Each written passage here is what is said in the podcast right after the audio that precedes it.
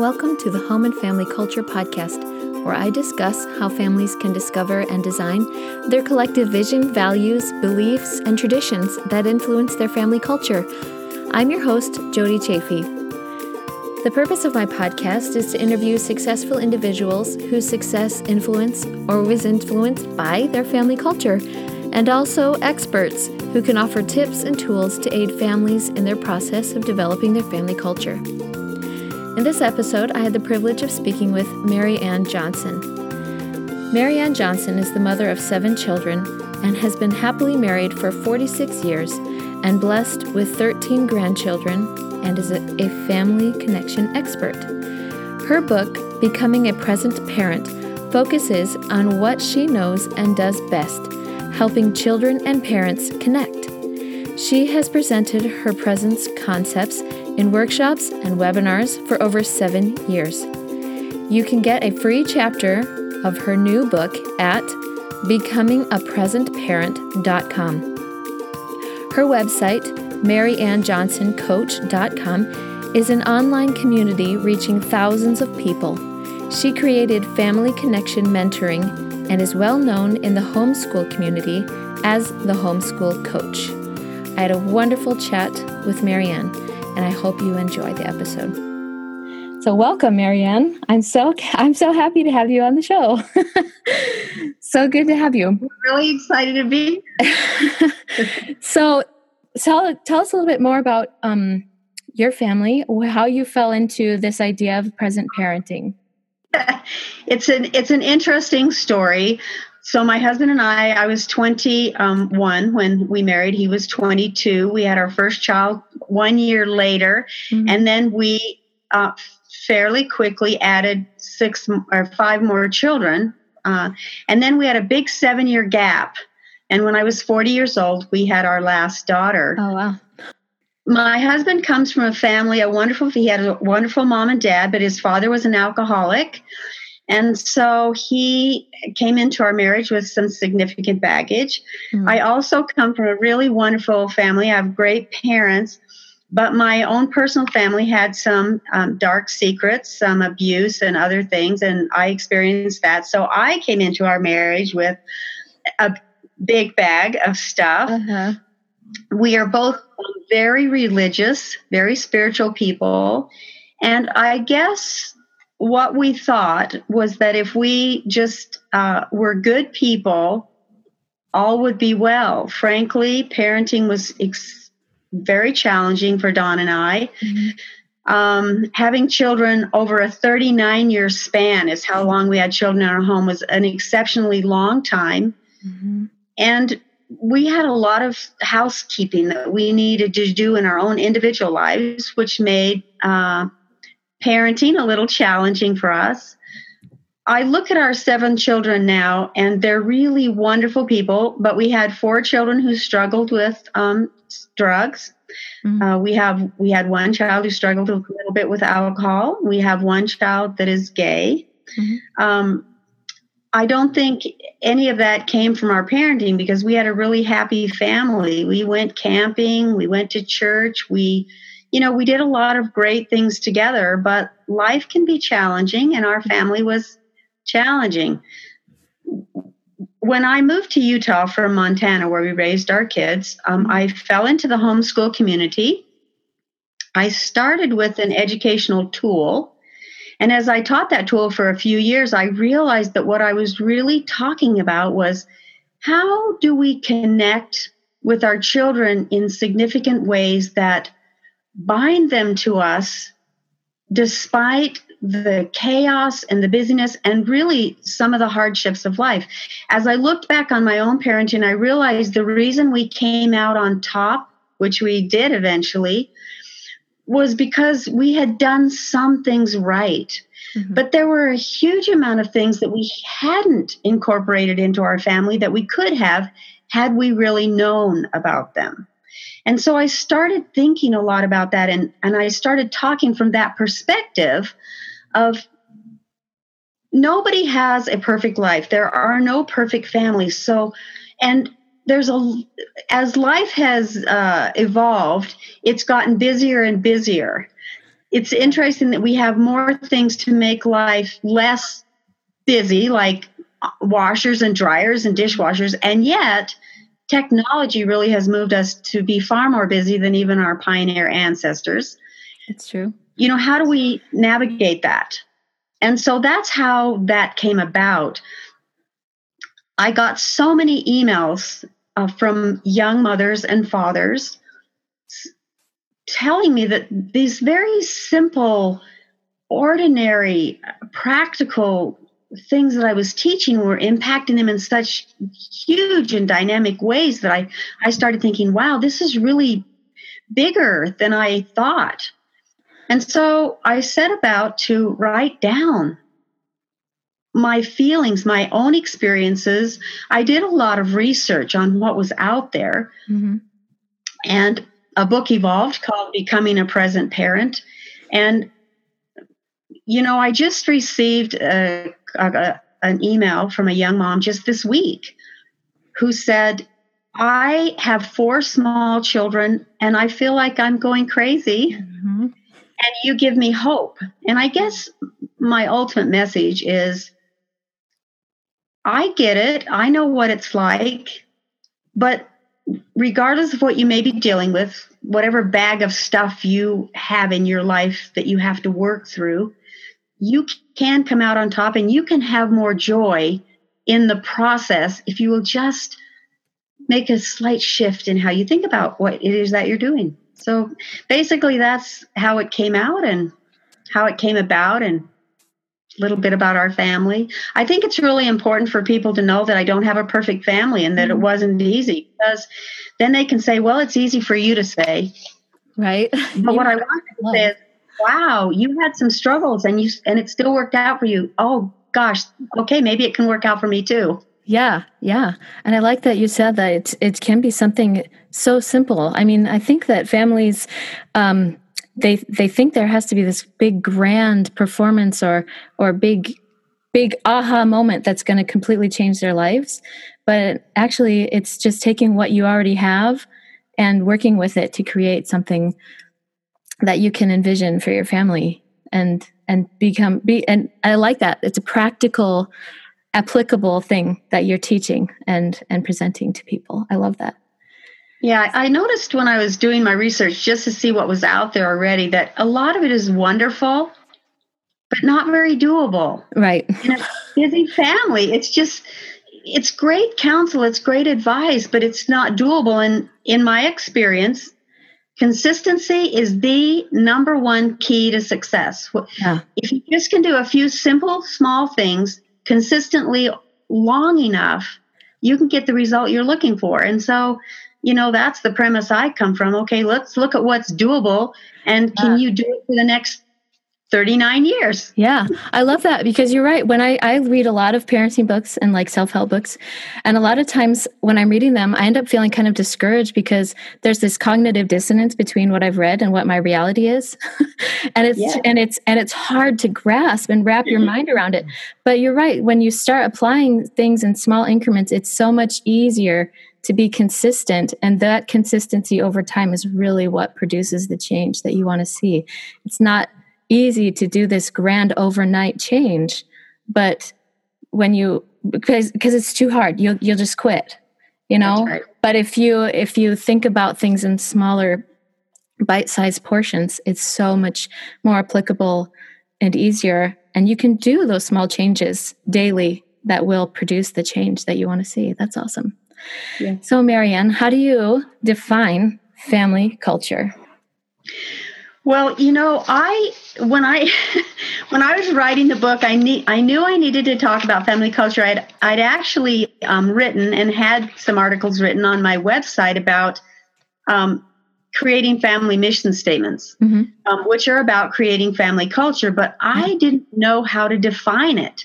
So I I had to go do a little research and say, okay, this thing that I know that I I understand, how do I really help other people know what it is? Mm-hmm. And I came up with so, some of the most interesting things. I think the biggest thing for me was there were a number of writers out there with large families. Warren Rustand, for example, who has like seven children, like me, was an NBA um, player who said, well, building a family is like building a business. Yeah. And if you're talking about business culture, everybody gets that. Okay, we're going to make sure everybody in our business organization knows how we function. Mm-hmm. What what do we value here? What do we not tolerate here? Mm-hmm. What is the outcome we want? Every business that's successful has that. And I thought, well, okay, that's what it is. Mm-hmm. We're just going to say instead of creating a business culture, we're going to bring that into our homes and say, okay, what do we value here as a family? What do we want our outcome to be and what what are we not going to have here? Yeah. And, how are we going to manage that so that everybody knows what it is? So we're reminded every single day. Here we are back to consistency with small things mm-hmm. every day, so that we can actually get the outcome that we want. My husband and I just flew by the seat of our pants, and I just want to say, flying by the seat of your fa- pants as a family is a is a rough way to travel. Yeah, there's no comfort in that. you know, you want to kind of get with seats. Mm-hmm. family culture adds seats to your plane. It gives you mm-hmm. some cover. It's not like flying in those old planes that, you know, were open to the air. Yeah, yeah. it just gives you some comfort in the journey. And so a family culture is nothing more than deciding what do I want my family to look like and feel like? More yeah. importantly, feel like. What do I want my family to feel like? Yeah. And I mean, when you talk about business culture, they're very intentional about it and they know what, I mean, and everybody knows what their fam, what their corporate culture feels like, you know, because they go to work and either they want to be there and it's fun or it's light and, or it's inviting or they don't and it's miserable. You know, everybody can pinpoint that feeling when they go to work. But when some, some, for some reason, when you come home, it's hard to pinpoint that that feeling why where is this coming from and and how can we be intentional about it? But we don't think about it until we start to think that we do need to be intentional. It's there was a quote in your the what you sent me that there was a difference between the design family culture and the default family culture. And i really liked that. So there's a there's a big difference. The flying by the seat of your pants is the default.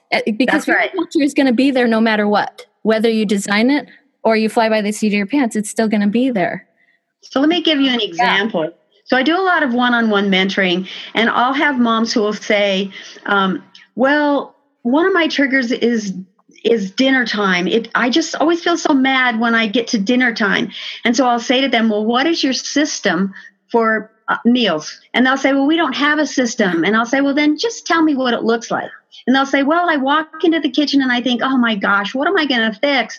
And the kids are running everywhere and people are getting in the fridge. And I keep saying, I'm getting dinner, just wait. They're explaining it to me. And I say to them, Well, that's your system. It stinks, but it is your system. It's your default system. So, what would you like it to look like? And family cultures like that. You have a family culture. It may stink, mm-hmm. because you haven't planned it. You've just let it happen. Yeah. But you can change it. You can say, well, okay, this is what our family culture looks like. It feels, it feels, I don't like how it feels. What would I like and how would I like to feel? And then what would it be required to ha- have that happen? Yeah, so that would be the first step then is defining what is going on in your family culture now and then define what you want it to look like. Is that yeah. would that would so, you say that would be the first step? Yeah so the very first step um, so the thing i counsel people to do first is to think. Yeah. Think about what does it feel like now what do i like about my family what don't i like about my family what feels good what doesn't feel good what's working what's not working and then for parents to talk so, one of the things Don and I didn't ever do was talk. We never talked about discipline until we needed to discipline, and then we disagreed in front of our kids. Right. I was I was more strict than he was or you know whatever the situation. And so parents need to talk after you've made your individual lists about, you know, what does it look like? How does it feel? Then talk about it. Well, why doesn't this feel okay to me? It what feels not okay to me might feel okay to my spouse. Mm-hmm. So we can mm-hmm. talk about that. Well, why doesn't it feel okay to you and it feels okay to me? And is there a place we can come together so this thing, this part, would feel okay for both of us? So the first thing is you've got to think and talk just among the two adults. Mm-hmm. A lot of times in my one on one mentoring, it's interesting. People will come to me to mentor about their kids, but what we do what we always get to is it isn't the kids that are the problem. It's what is being modeled for them. Yep. It's the parameters and boundaries that are either in place or not in place. Yeah. And it that's causing the problem. Systems that have been designed and systems that are by default. Once parents get themselves together, the rest tends to fall into place much easier. True. Truth. That's so what about um families who it's just the one? So if you're a single parent, it's the same process. Yeah. Except you just have yourself. Now you can bounce things off of your a parent, your parent, uh-huh. mom, you know, or dad, or a good friend, but mostly it's still you. You are the parent in the home. So you think, well, why doesn't this feel okay to me? Why are my kids responding this way? what is happening that's allowing this contention or this feeling or what what is the feeling I would like to have when I come home? How do I want my kids to feel when they come home? It's still the same process of thinking about what is, mm-hmm. what you would like, what's realistic, what's not realistic. If we're looking for, for, for perfection, there's no family culture in the world that exists in that space. Yeah. it, it, that's not realistic. So we're never going to have a time when there won't be contention or there won't be an argument or somebody won't refuse to do their chores. I mean, those things just happen. But our family culture is actually separate from that. Mm. In in our family, we serve each other. So if a child is um, not willing to do something, then you can pull that and say, "You've decided as a family to embrace." can you define intention for us and and yes. how you know there's there's there's this vision and there's intention and then sometimes it's different from your reality but how does your intention and your vision help you to shape your reality Okay, so I'm going to actually read you the definition of intention, and I went to Webster's 1828 dictionary because I have found that I can get a better definition there than some of our more modern views of things. So in uh, Webster's 1828 dictionary, it says that intention is a design, a purpose, the fixed direction of the mind to a particular object or a determination to act in a given manner. So that's the end of the definition. So ultimately, it's the end or aim or the object that you're trying to accomplish. So in your family, what are you trying to accomplish? What is your aim? You've got to be clear about that. It can't be uh, nebulous, pie in the sky. You've got to know. So let's say, for example, one of your aims is that your family members will always serve one another. Mm-hmm. Let's say that's it, and and you have a day where your children are not being cooperative and they're doing a lot of aren't following through on their responsibilities. That's when you can gather them together and say, because your whole family knows the intention in some way every day your family's reminded of your culture your intention mm-hmm. and uh, and there are ways to have that happen and so you say to your children guys what is one of the main things we do in our family and somebody's for sure going to say well we serve one another. And then you can say well how is that looking today? Mm-hmm. are we serving one another today? Are we so how could we better serve each other day well i could stop teasing mary. I could pick up my blocks the way you ask me. Because the whole family knows the intention. Mm-hmm. now that doesn't change the fact that you're going to have a day where everybody's not doing the where they're not following through on the intention yeah. but you can bring them back without going in the room and saying you guys why are we having a day like this uh-huh. you needed that we've yeah. all been there, you know, we've all done it. um, where we can call our family together and remind them of the intention of our family and then carry on. And over time, over the 18 to 39 years that you have kids, depending on how many you have, you will achieve the intention ultimately, which is to serve one another. Now, I want to say there was a wonderful um, story that I used in my book, and let me see if I can. I can't find the name of the man who said it, but he said, anything good we want to do is like driving in your car and coming to a red light. Mm-hmm. You know that if you run into 10 red lights on your way to work, you're still going to get to work, right? But in our family, if we have a day like I just described, we think, oh my gosh, my family's going to you know where in a handbasket. but the truth is, it's a red light day. Mm-hmm, mm-hmm. Tomorrow, and for the next week, it's green lights, and then you're going to have another red light day. But over the years that you parent, if you are intentional about what you want to see happen in your family, you're going to get there regardless of the red light days. Yeah. And so we don't have to beat ourselves up on red light days. We just say, oh my gosh, we're having a red light day. well, and I think too, sometimes we just, sometimes I think our families need to have a pause or a break. I mean, we don't want to have a red light day, but I think sometimes if there's something happening, we need to honor it and reevaluate or or honor the needs that are happening in that moment sometimes. So it's like sometimes uh, if if we're having a rough day or mom's extra tired or something then maybe it's like i need to take a break from today. I think that will and then come up with something that will help honor what it whatever it is that somebody needs. Like if if your routine is normally to uh, rush around go run errands go to play dates or things but then you having a red light day and you go you know what? Maybe we need to just stay in and read books or color or paint or do things that are going to honor whatever it is we need for this day so that then we can start over again tomorrow.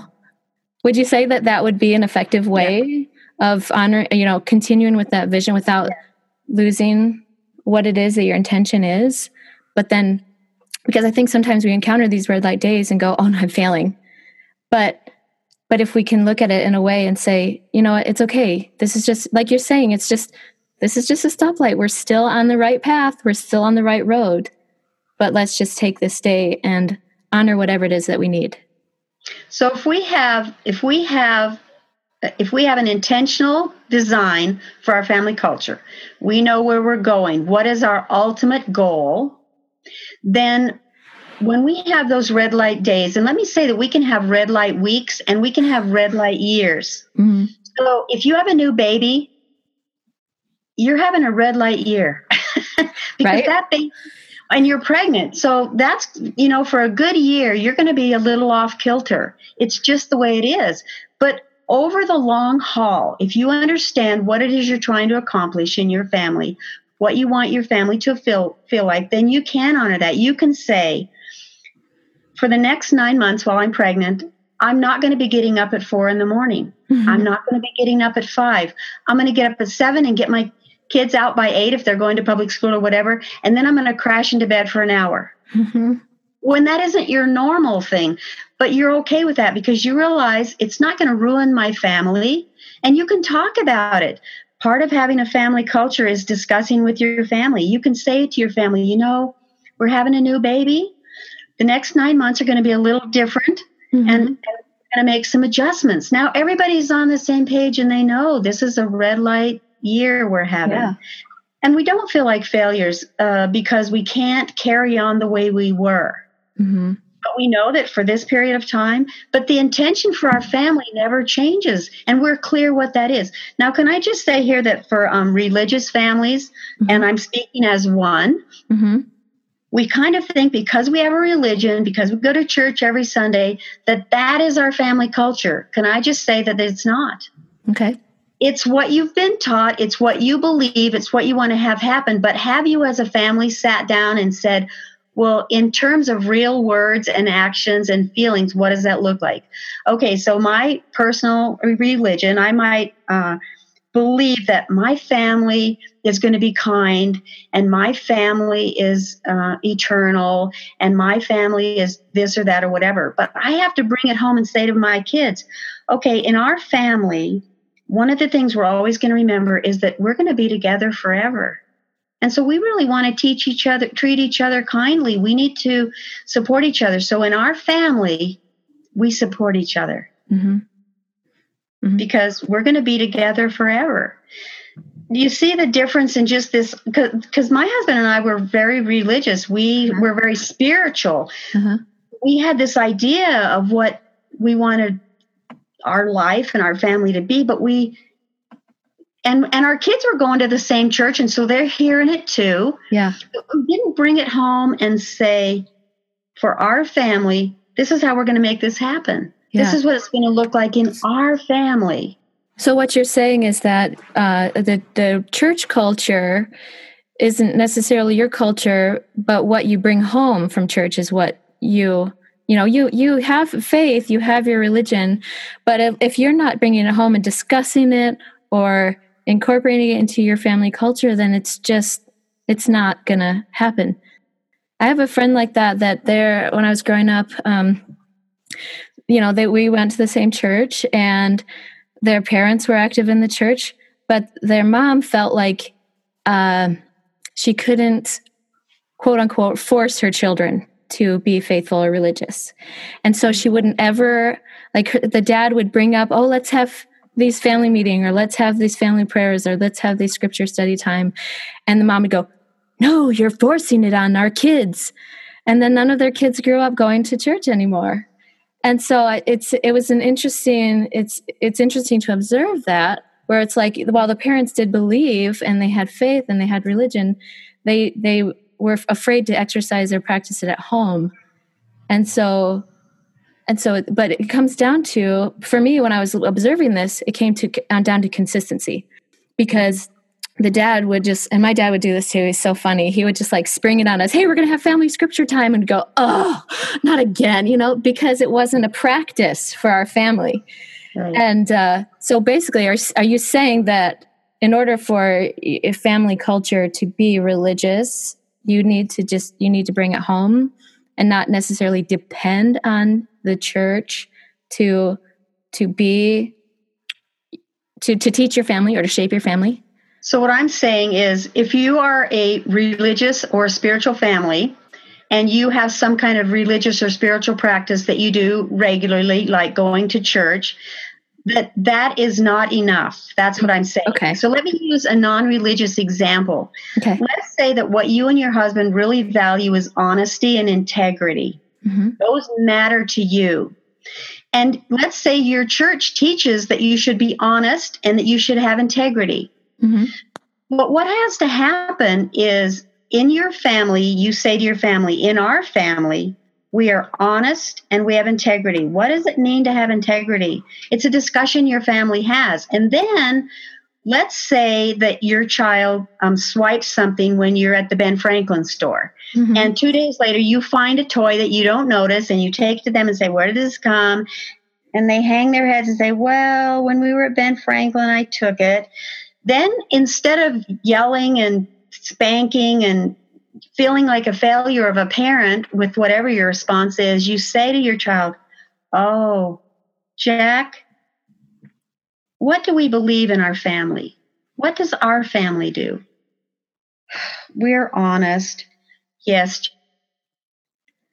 We do as a family. So today we're going to go back to Ben Franklin and you're going to pay for this toy and then you're going to have to do some jobs for me to get the money back. You've decided how you want your family to feel mm-hmm.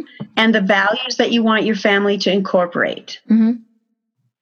You bring those you bring those uh, values into your home. You don't depend on a church to teach them.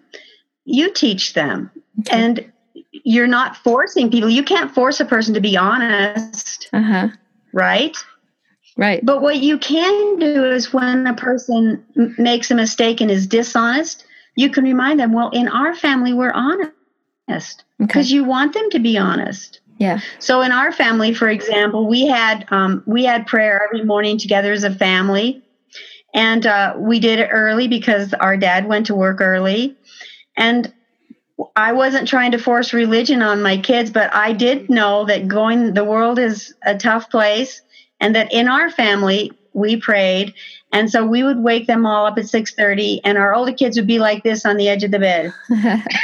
Yeah. Like you know Falling they were thinking i don't know what this is about. But when i ask my kids now you know, what are some of your best memories? One of my daughters, one of the ones who struggled with drugs, said, You know, mom, what I remember is that we prayed together, and if we didn't know where you were, we could always find you in the bedroom on your knees because those were some tough years. Mm-hmm. and she said, That made that really mattered to me. I knew that our home was safe and that and that I would be safe there. So it wasn't about teaching religion, it was about a feeling I, that Don and I wanted to create in our house. We're thinking about them, we're asking for help for them, we're sending them out into a tough world knowing they're going to come back and, it's, and they're going to be okay. And during some really hard years, when they were out there in the world and they weren't okay, they knew that when they came home, it was going to be okay. I remember one night, so I'll just give you another example. Um, one of my daughters, who was using drugs, came home way late at night, and of course, I was waiting for her. And when she came in, I said to her, and she was high as a kite. I remember saying to her, oh, You missed family prayer, so let's just have it now. And there we were at like two or three in the morning, kneeling by the bed. Um, and she's, you know, and she's going, Mom, ah. Uh-huh. And and I was able at that time to say, I love my daughter and I'm asking you to take care of her and to help us have a good night and to be okay tomorrow. You know, that daughter and I have a pretty tight relationship now and part of it is that. It's the culture we had that she knew when she came in our house there was a certain feeling that was going to be there. Mm-hmm. And I feel that through 12 really long, hard years, it was that, even though Don and I hadn't created a, an intentional family culture, there were a few things we did so consistently that our kids could depend on them and it tied them to us. Mm-hmm. Uh, well, let me give you one more example, just because I want people to understand that yeah. An intentional family culture is super, super powerful. Our culture wasn't even intentional, but there were a few things we did so consistently. So we had one son who would come home. He left home and and he didn't really live at home starting in about ninth grade and he was in and out and he'd come home periodically and say i hate being here i hate you and dad oh our family's I hate our family and and and my husband and I really just would bite our tongues and say, "Well, we're so glad you're here for right now." Well, I hate being here. And then but he'd hang around and then he'd go back out on the street or to live with a friend or whatever he was doing. And that that was like that for uh, quite a few years. I want you to know that that son is super super connected to Don and I.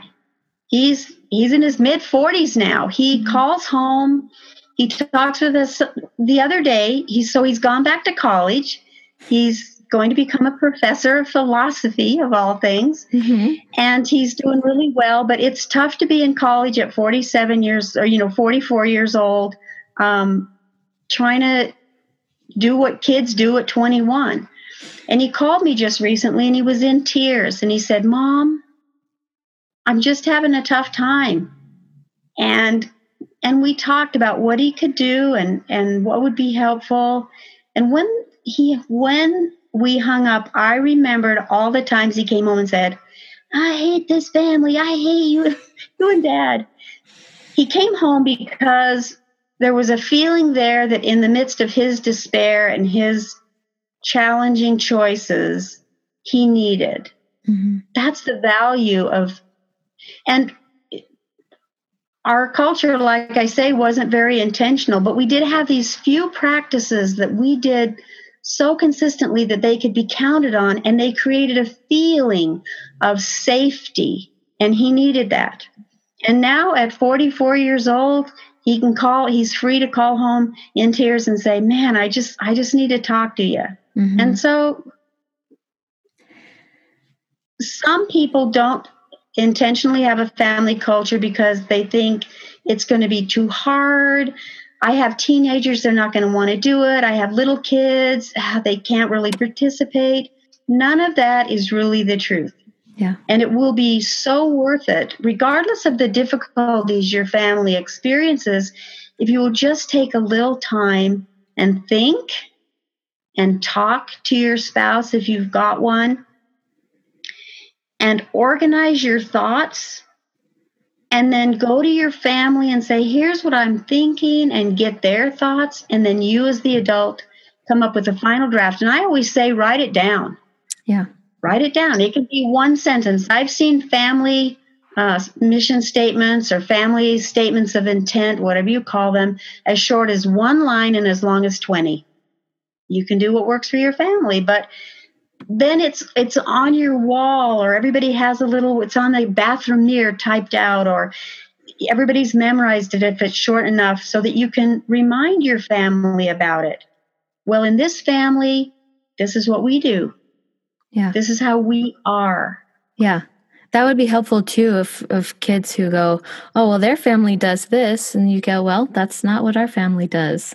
Or we in our family we do this and every family is different and that's okay because every family does yeah. it will have their own family culture every family will have uh, whatever different values and intentions that they have for their families and when you start recognizing what your family intention is that makes it easier for you then to to be able to solidify what your family identity is apart from whatever else is going on in anybody else's family or in the world and any other things that may be mm-hmm. confusing in our in our general culture outside of our family if you have uh, your own family culture. You always honor everyone's opinions and ideas within a family culture. So if your child comes to you and said, "Well, this is what they do in their family," hmm. that's when you can say, "That's interesting. Hmm. Maybe we should talk about that." And now you bring that to the family and say, "You know, so and so's thinking this is pretty good. How do we feel about that? Do we do that in some way? Because if you think about a business, they review their culture periodically. Mm-hmm. And if they need to make a change, make something better, they make a change. So a family statement of intent, an intention is open for revision every now and then because we grow, we change, we learn new things, and we might want to add or we might want to take something out. And so, a family statement of intent or a family culture that's defined for a family doesn't mean this is it and it can never be changed. It just means for now this is it. Okay. And we can we can revisit it. And you can revisit it on those red light days too, and red light light weeks yes. and months and years. There you go. You know, let's figure figure out what's really going to be working. awesome. Well, thank you so much, Mary Ann. I really you this was awesome and I really appreciated your your insights about family culture. It's something that I think has been yeah, very very useful. Um, tell us one more time where our audience can find you and learn more about you and also order your book about present parenthood. So you can go to maryjohnsoncoach.com and I, I have a ton of articles there that uh, are helpful when it comes to being a present parent. And you can also go to becomingapresentparent.com and there you can get a free chapter of the book on touch points. If you have contention in your family, you're going to love this chapter. And you can also, uh, there's a link there where you can order the book, or you can go on Amazon and order it, and you can find it in most bookstores too. So awesome. Thank you so much, Mary Ann. This episode has really had me thinking since I've had this discussion with Mary Ann. I've been thinking a, lo- a lot about this idea of family culture by default or by design. And I was telling a friend of mine about my discussion with Mary Ann and how she said that they did so much by the seat of their pants when they first started out, and that that's not how she recommends developing your family culture. But then my friend said, well, that some people prefer to live that way. They want to be spontaneous, they want life to be a little bit messy. But then that's the thing. If that's what they have decided, then that is their family intention. Like an organized mess, it's still a design. So it's a lot like what Mary Ann said that you may have red light days, weeks, months, or even years, but when you communicate those instances with your family, you still have a family intention, and you're all on the same page with that intention. But then this got me thinking about how you can be intentional about your family culture when mom or dad has depression or chronic illness because the struggle is real. Even when you're suffering or struggling with to function on a daily basis, you don't want your kids to suffer too. Just because things aren't ideal, you can still have a family culture by design with communication and consistency. You can still have an intention if you evaluate what you are still able to do, such as show love with hugs and affirmations, or maintain a feeling of openness and vulnerability. You can communicate with your family what the, the, the intention is going to look like until things are different. Just remember, you and your child were meant for each other. Somehow, you have just what they need to thrive. So, what does your family culture look like? What does your family intention look like? You can go on to my show notes at www.homeandfamilyculture.com and you can download the PDF that Mary Ann created just for you about how to design your family mission statement. So I hope you go on the website and check that out and check out all my show notes. You can listen to this episode either on my website or you can listen to it on iTunes or Stitcher or TuneIn. And you can even go onto YouTube because I upload the episodes onto YouTube as well. So go check it out. You can follow me on Instagram and Facebook and Twitter and Pinterest. And I'd really appreciate if you could like or share or comment. I'd really love to have your feedback and maybe suggestions for a topic that you would like to hear about family culture. And thank you. I just really appreciate you listening. Thank you for your support.